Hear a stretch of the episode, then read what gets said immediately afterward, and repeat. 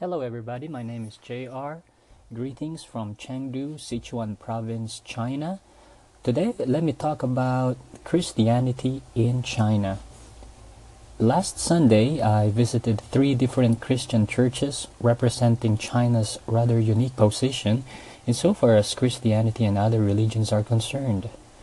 You see, churches and other religious organizations have to be duly registered with the government and only those Christian churches who are members of China Christian Council, Protestant Three Self Church, and Chinese Patriotic Catholic Church are allowed to conduct public praise and worship.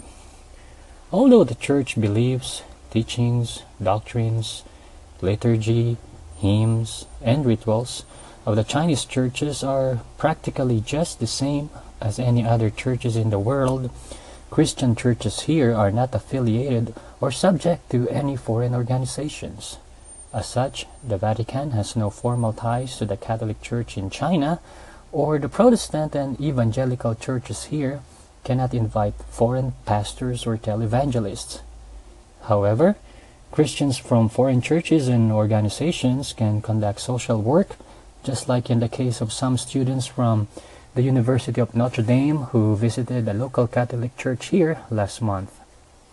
In spite of this seemingly disconnect from foreign Christian churches, on a daily basis you will hear the Christian faithful here through their local priests and pastors devoting special daily prayers to all leaders. Um, for example, uh, the Catholic Church's Pope Francis, the Orthodox Church's Patriarch Bartholomew, and uh, lay workers, uh, ministers of all sorts of churches and denominations, for their faithfulness to the 2,000 plus year old church, religion, and spirituality founded by Jesus of Nazareth. Um, to tell you honestly, I've never seen Christians as devout as Chinese Christians. It shows when the Mass is being celebrated. You see, no one is checking their smartphones and their social projects for the poor, the weak, and the needy are too many to mention. Moreover, scandals of sexual abuses and financial profligacy rocking many churches in the world is practically non-existent issue here. Probably because the government has an oversight power over the churches here in China. Anyways, this rather anti-Western stance of Christian churches in China has very deep roots since Christianity first came here in China in the year 600s. In many instances, like uh, religion, uh, like Christianity, has been used unfairly by Western colonizers and imperialists to advance their own agenda.